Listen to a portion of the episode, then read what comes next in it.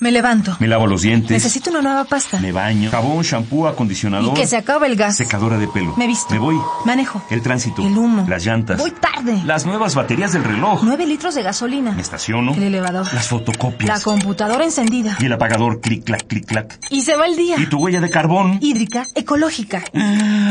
No conocía la dimensión de mis pisadas. Nuestra huella en el planeta.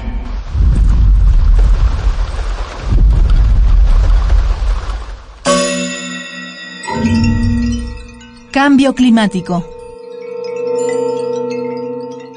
Vulnerabilidad, adaptación y nuevas tecnologías.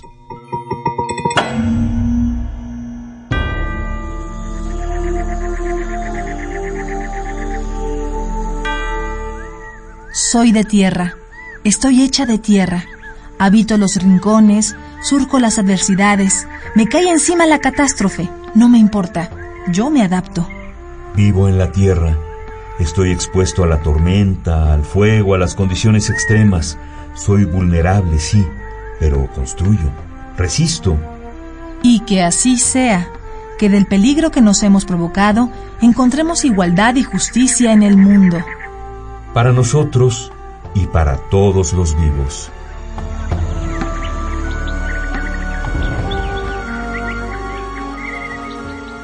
¿Qué es esto de la vulnerabilidad y la adaptación? Pongamos un ejemplo.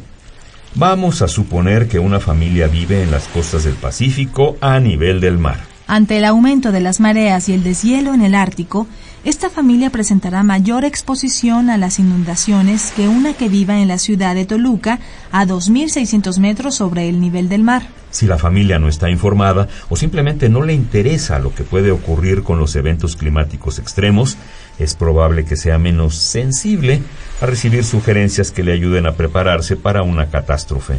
Lo que nos lleva a la capacidad de adaptabilidad. Si la familia no tiene suficiente dinero, ¿cómo le va a hacer para prevenir un desastre? ¿Qué medidas podría tomar?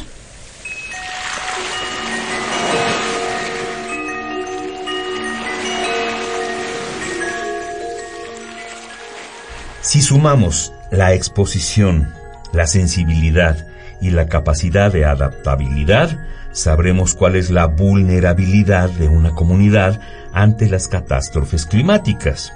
Entonces, ¿qué es la adaptación? Para no hacernos bolas, la adaptación es el resultado de los ajustes que hacemos para bajarle a los impactos negativos del cambio climático y aprovechar sus aspectos positivos.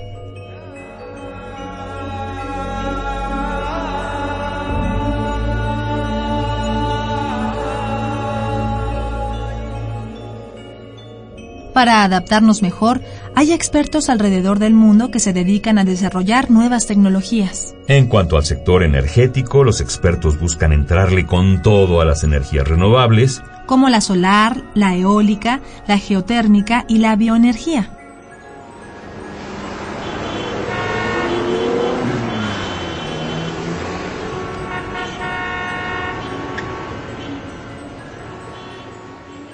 Para la bronca con los transportes, se están desarrollando biocombustibles. Y se busca tener mejor transporte público en lugar de tener cada vez más coches individuales.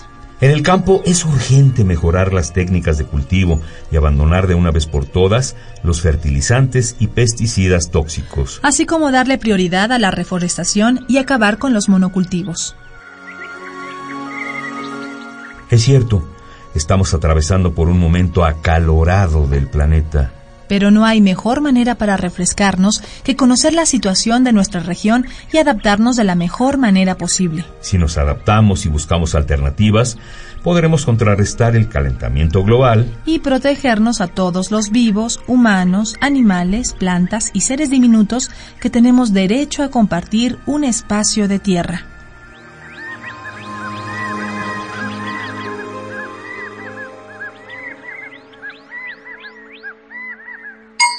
Ecopuma te da tres ideas para hacer la diferencia. Conoce el lugar en el que vives. Analiza qué tan expuesto estás a eventos climáticos extremos. Busca alternativas. Sensibiliza a los que viven a tu alrededor. No estamos solos. Adaptarnos no siempre es fácil, pero vale la pena por el futuro de todos los seres del planeta. Hagamos la diferencia. Ecopuma, Universidad Sustentable. Esta fue una coproducción del Programa Universitario del Medio Ambiente, Puma y Radio UNAM. Huella de carbono, hídrica, ecológica, Huella humana. pasos inmediatos, nocivos. Indelebles. Estamos a tiempo de cambiar nuestra ruta, ¿Cuál es la dimensión de tus pisadas? nuestra huella en el planeta.